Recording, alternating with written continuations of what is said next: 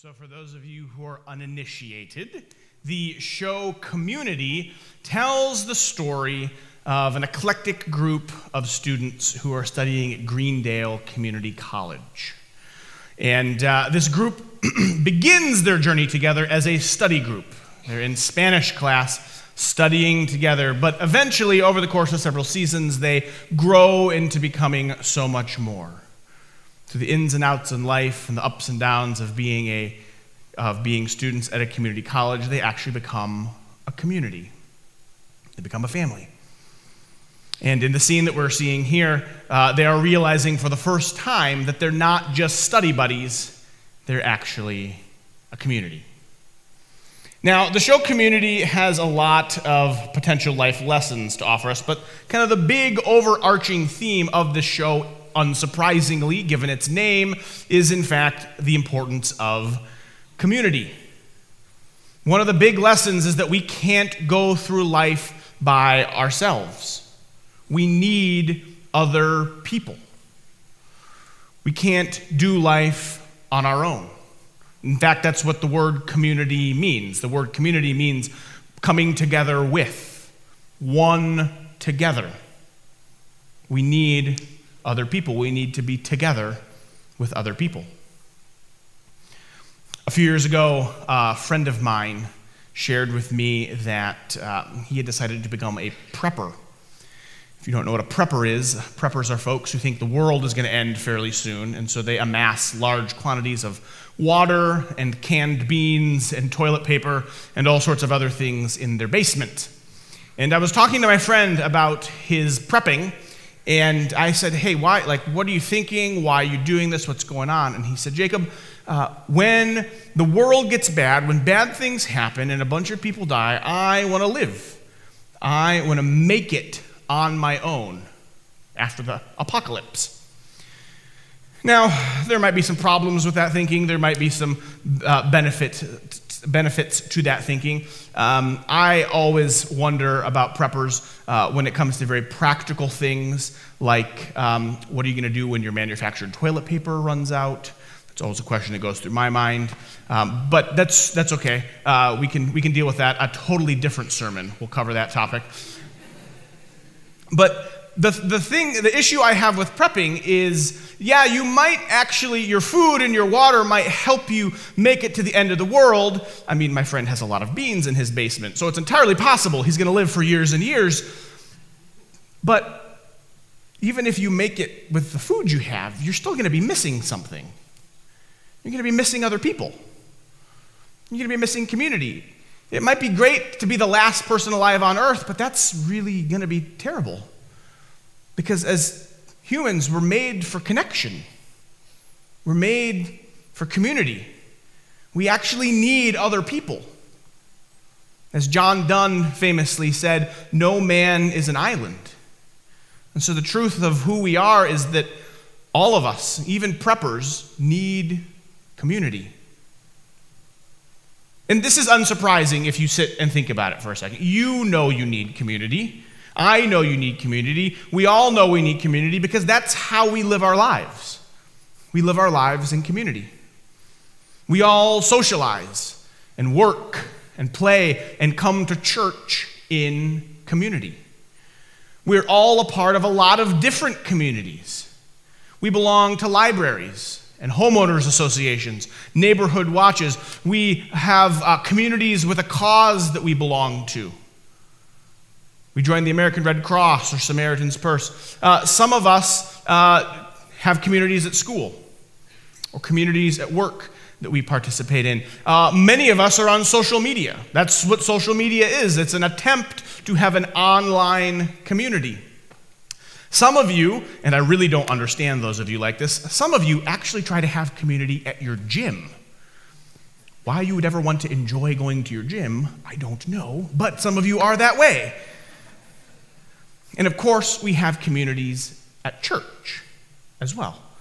All of our lives, we're surrounded by and participating in communities, including here at church. Now, Maybe some of you are like this. Maybe some of you have belonged to a community in a church that was pretty indistinguishable from all those other kinds of community. I know I have experience in a church that was really just a country club for Christians. You came in, you paid your dues, you did your thing, you left, and you didn't think about it anymore. But the church isn't supposed to be like the YMCA. The church isn't supposed to be like the Elks Club. The church is supposed to be different. The church is supposed to be a different kind of community. And so this morning, as we begin to wind down our series on what the church was meant to be, we're going to be thinking about the church as community, as a collection of all of us together. And as we think about the church's community, I want us to consider kind of two major issues. The first issue is this if the church is supposed to be a community, what's it supposed to look like? If we're a church, if we're supposed to be all together, how do we live our lives? That's the first thing. And the second thing is if the community of the church is supposed to be a community, how should we be different than other communities? What should be the distinguishing marks of the church? How should the church be different than the YMCA or the Rotary Club? And I think to address these two issues, the best place to look is at the words of Jesus. In the Gospel of John, shortly before he was crucified and died, Jesus said some things to his disciples. He communicated a lot of information and a lot of information about community as well. And so look with me at what Jesus has to say in John chapter 13. He says this A new commandment I give to you, that you love one another. Just as I have loved you, you also are to love one another. By this, all people will know that you are my disciples if you have love for one another. Now, if you've been in church for any length of time, if you read in your Bible, you've probably heard these words from Jesus before.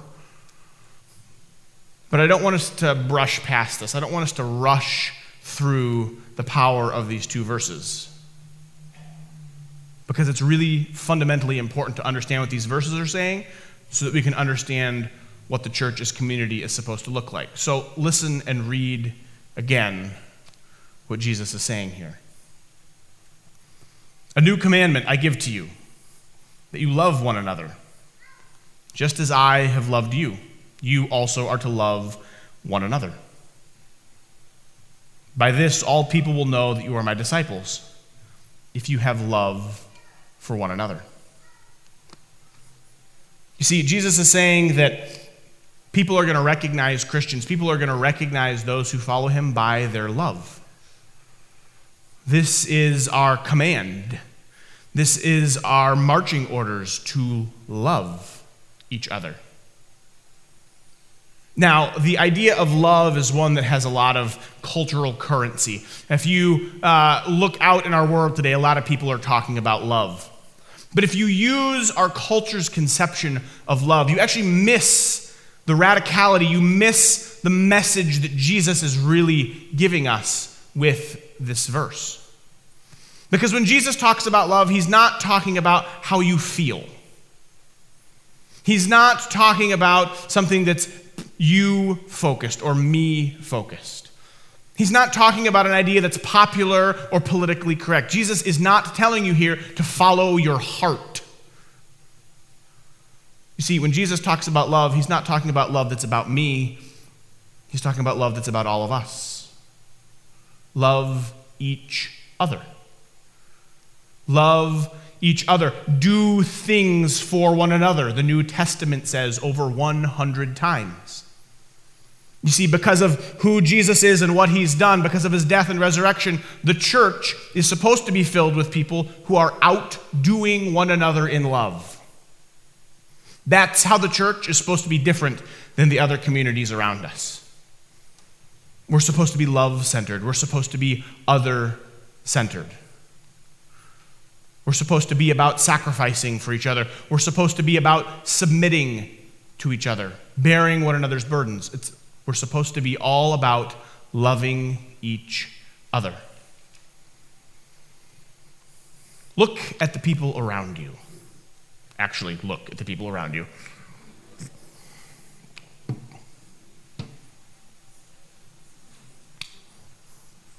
Do you love those people?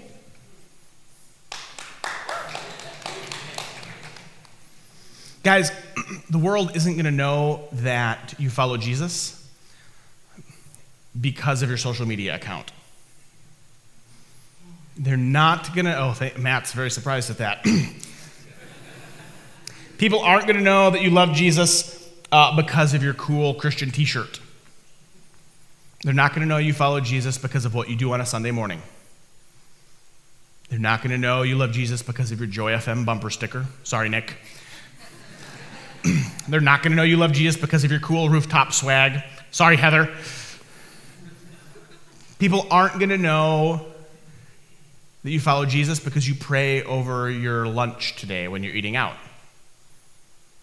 They're not going to know that you follow Jesus because you read your Bible or because you shop at one of the two Christian bookstores left in America.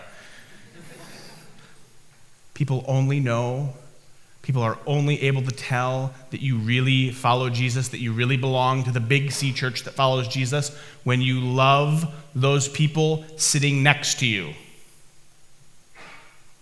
when you love one another. Look at those people again. Do you love those people? Do you know the names of those people?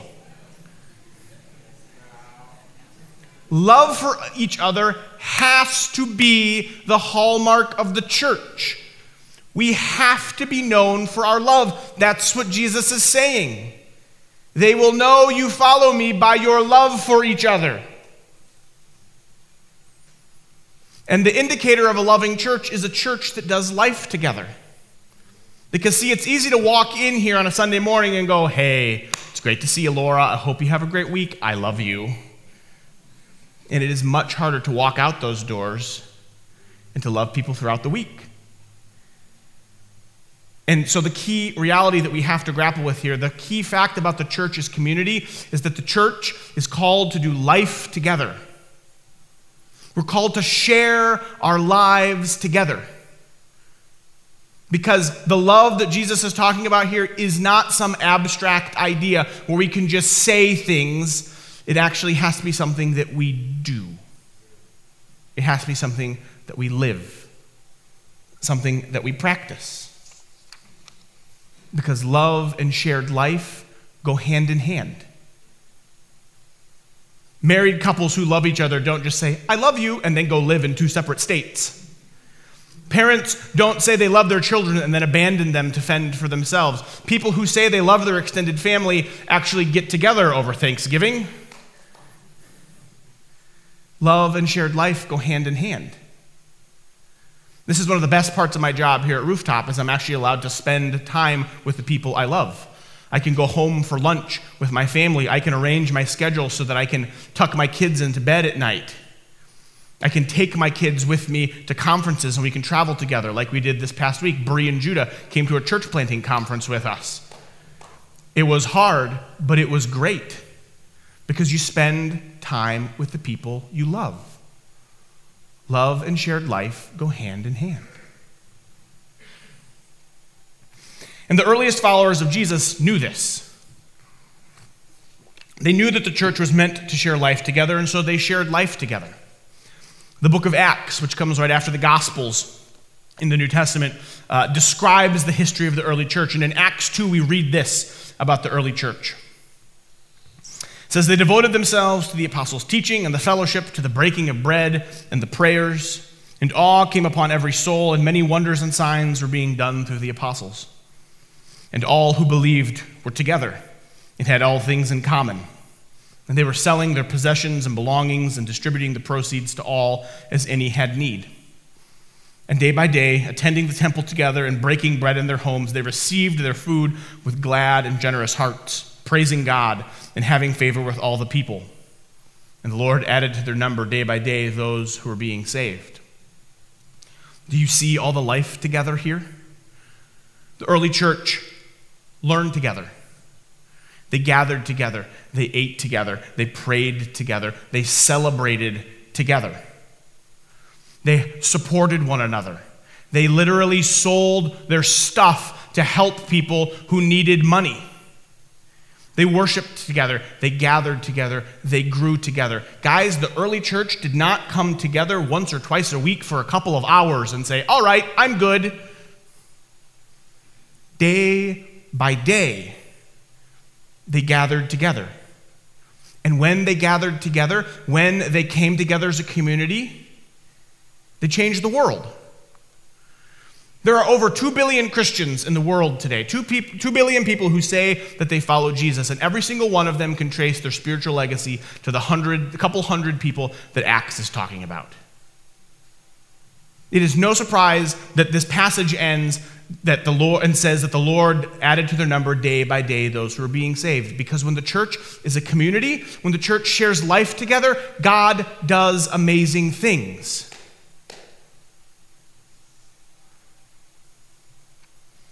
How would your life be different if your church lived in community like the early church?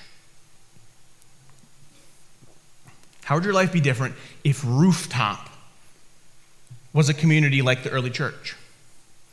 What would it look like for us to gather together every day for worship? What would it look like if we ate together every day, if we grew together every day? What if our community really was a community like it's talked about in Acts?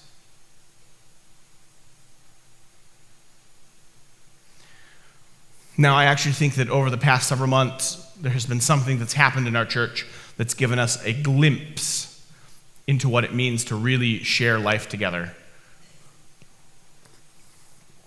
a few months ago, there was a rooftopper who was in need of a kidney donation. And she came to her small group and she just asked her small group to pray for this kidney donation that she needed so badly. And some of the members of that small group took it upon themselves to go get tested and to go see if maybe they could be a match for their friend. And lo and behold, one person was. And then about a month ago, that person donated a kidney to her friend. Now, please don't miss the enormity of that act. I think far too often we come to church or we hear these nice little stories and we're like, oh, this is so cool. Someone help. Guys, someone took a part of their body and gave it to another person sitting near you so that they could have it in their body. That's crazy. That's radical. That's amazing. That is what the church is supposed to be like. That is literally sharing life together. This is what we're called to do. We're called to sacrifice and love one another.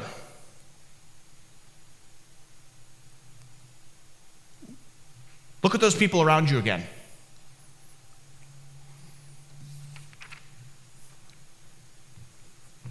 Would you sacrifice your body for them?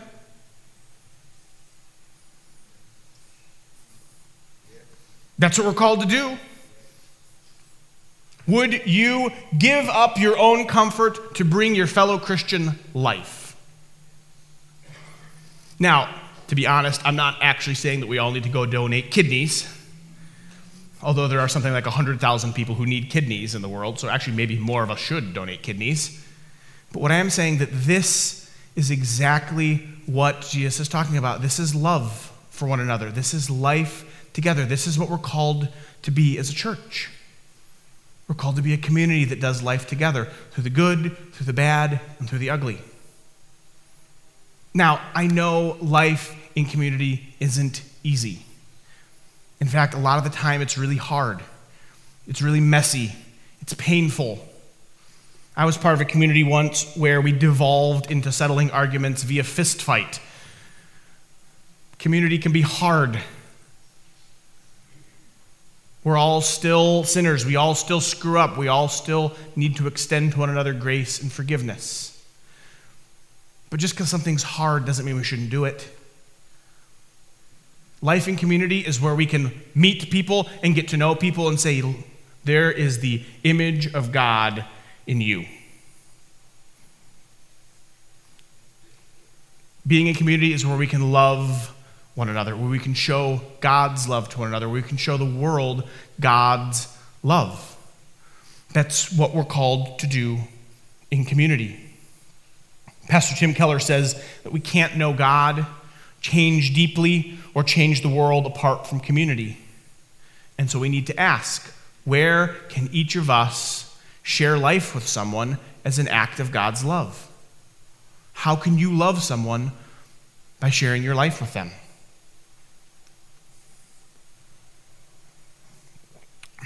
Church was meant to share life together.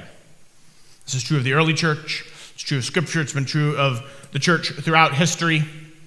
But there's another reason that we should share life together, and it's a theological reason. So, buckle up for a second, hang in there with me for a second. I want to talk about one of the theological reasons for life together as a community.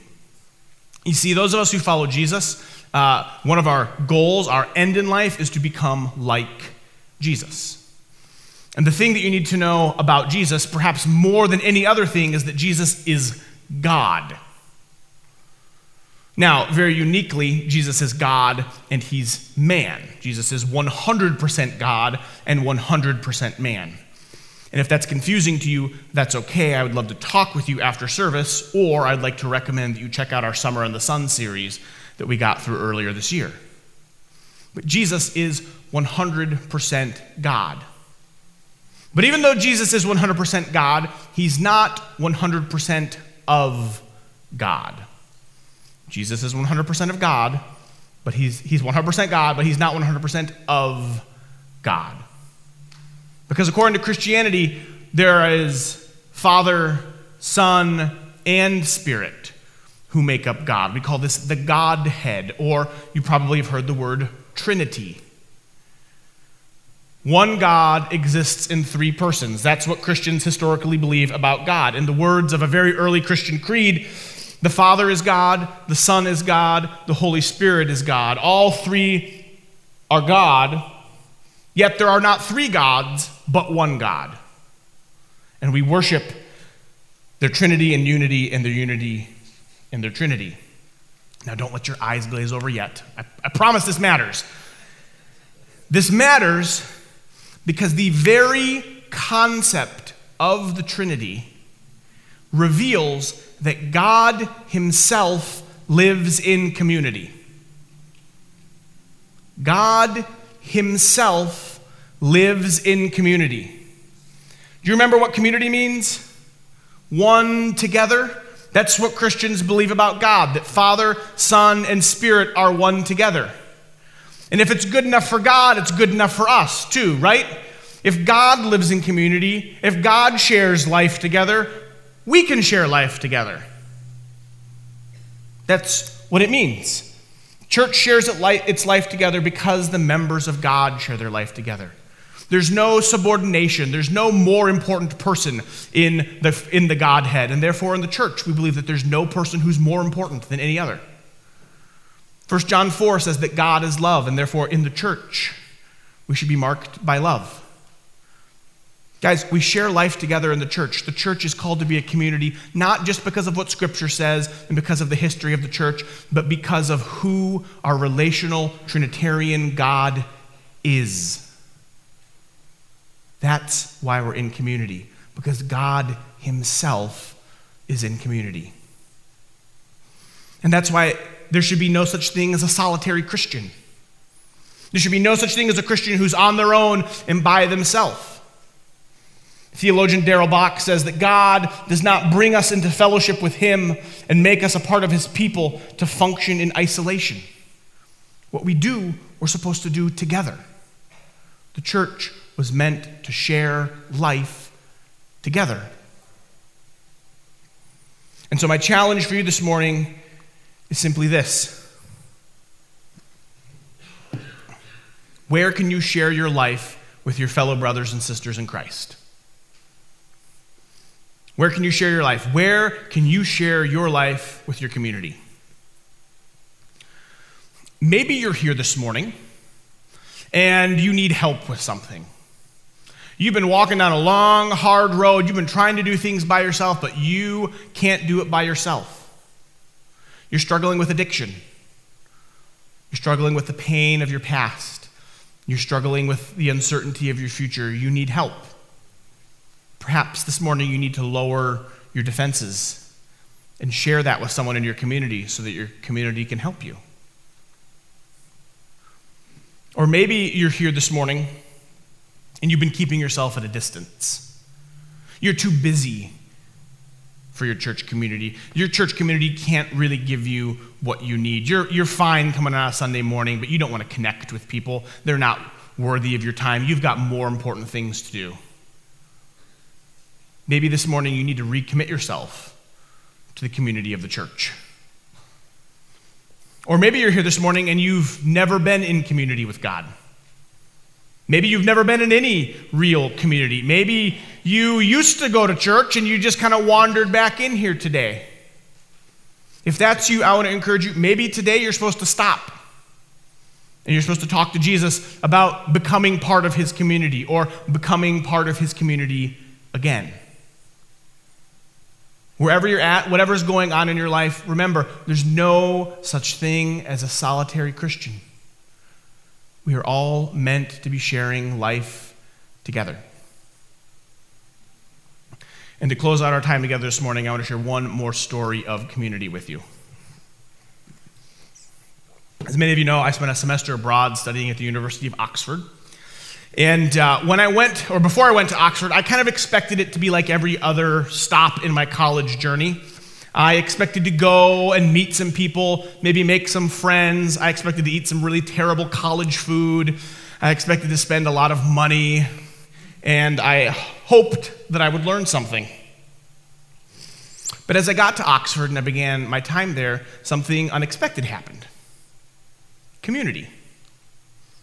You see, I'd gone to Oxford with the same expectation that I was going everywhere else with. I thought that, yeah, I'd go to class with people, but I'm basically going to do life on my own.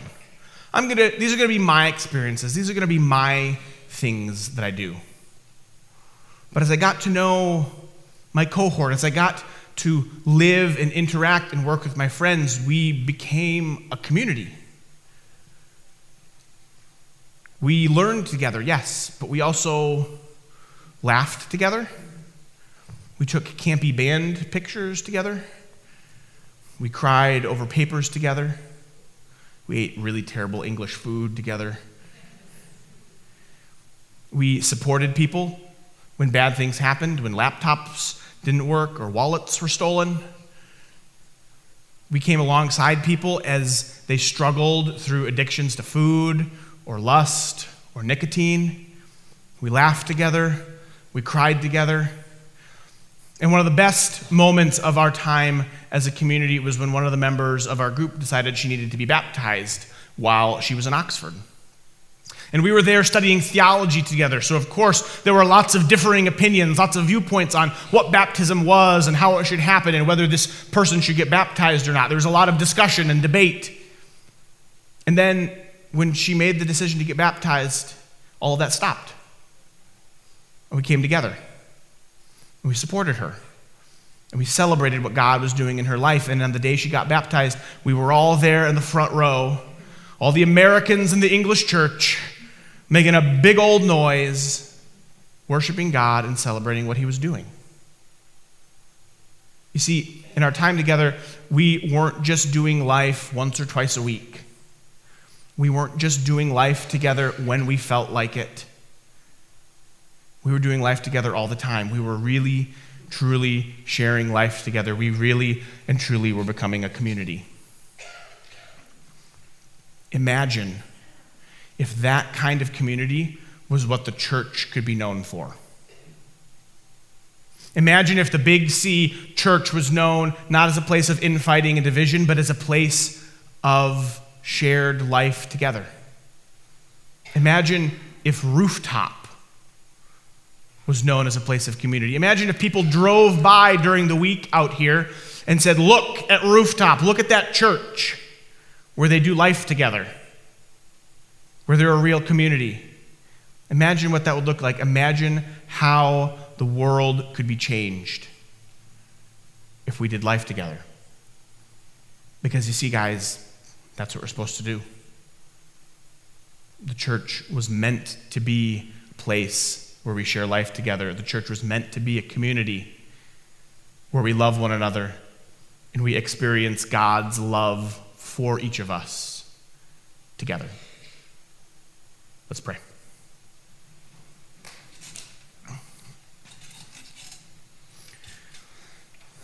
Father God, thank you for your word and for your church. Thank you for this rooftop community that you've blessed us with here on earth. Father, thank you for sending your son Jesus to die for us and to rise for us, to rise for your church so that we can have new life, so that we can have your life in the here and the now together and in eternity with the whole community of your church in heaven. Father, thanks for making the church a place where we can share life, where we can walk alongside each other through the good and through the bad, through celebrations and through sadness. Father, thanks for making the church where we can share life as we run after you. I ask now that you strengthen us, you strengthen our community, you strengthen our church and that you would equip us to follow you together. And now, to him who is able to do far more abundantly than all that we ask or think, according to the power at work within us, to him be the glory in the church and in Christ Jesus throughout all generations, forever and ever.